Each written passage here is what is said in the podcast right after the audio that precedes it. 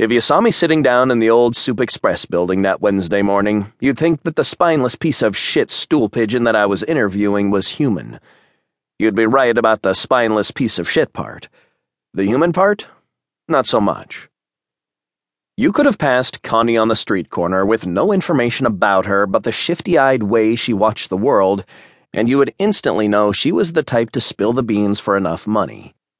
She looked as slimy as her personality greaseball face, a wig likely styled with canola oil, damp patches at her groin and underarms. The chunky gold watch and necklace she wore were the kind of jewelry owned by CEOs and high rollers, not assholes with sharpie eyebrows and juicy sweats. If Connie had been smart, she would have sold that watch for whatever the pawn shop would give her and headed for the border. Not to a country without an extradition agreement, but a country without an overlord. Connie wasn't smart, so she was in an empty, condemned building with me. She was regretting it. We haven't met before, have we? she asked, mopping at her forehead with a fistful of dusty napkins from the counter.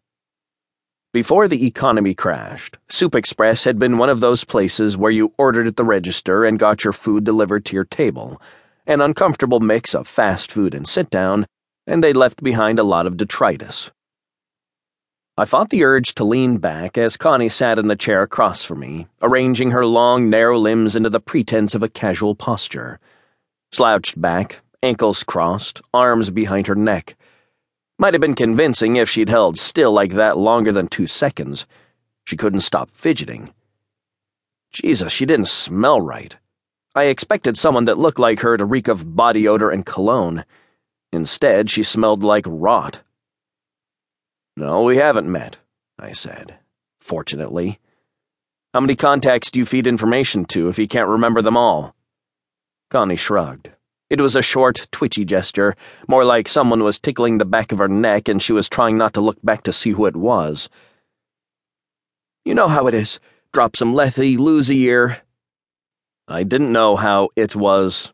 I didn't even know what it was. I casually lifted the cover of my manila folder and skimmed the top page. Fritz had left me a sticky note about Lethe. It said, Street drug for demons, stimulant, subcutaneous insertion via intake bracelet or inhalation via sinuses. My eyes flicked up to Connie. Her watch had slid down her bony wrist, revealing an iron band on her forearm. The intake bracelet. I pretended that I hadn't noticed it, or at least that it didn't surprise me. I wanted Connie to think this was a normal day of the week for me. Like it was part of my morning routine to squeeze information out of spineless piece of shit stool pigeons. It wasn't. My job was not so much intimidation and hexes and shooting guns as much as pushing papers from one side of my desk to the other and occasionally tracking down nonviolent perps. At least that's what my job used to be before I had a bounty put on my head by the Incubus Mafia. One thing had led to another. I'd gotten promoted to a special team, and the status quo had changed in kind of a big way. Now here I was working with demon informants. A demon. Jesus. This part definitely wasn't normal for me. I had one demon contact. One. And Monique was an artisan, a shut in, someone who presented no real threat to humanity. And even though a skinny chick like Connie was as unintimidating as I could imagine, I didn't know what kind of demon tricks she might be able to pull. These days, frankly, it felt like I didn't know anything about anything. Not that I could let Connie catch on to that. We need to talk about the infernal energy event that we detected this weekend, I said. The words came out smooth. Infernal energy event. Those were three words I'd never put together before in my life but I thought I made it sound pretty natural.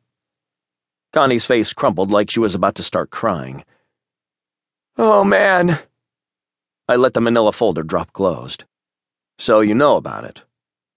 Don't need to ask me about this one. Find someone else, anyone else. I was mostly new to demons, but not new to dealing with informants. There were two kinds of them the kind that needed intimidation to loosen up, and the kind that needed money. I thought Connie might snap if I tried to intimidate her.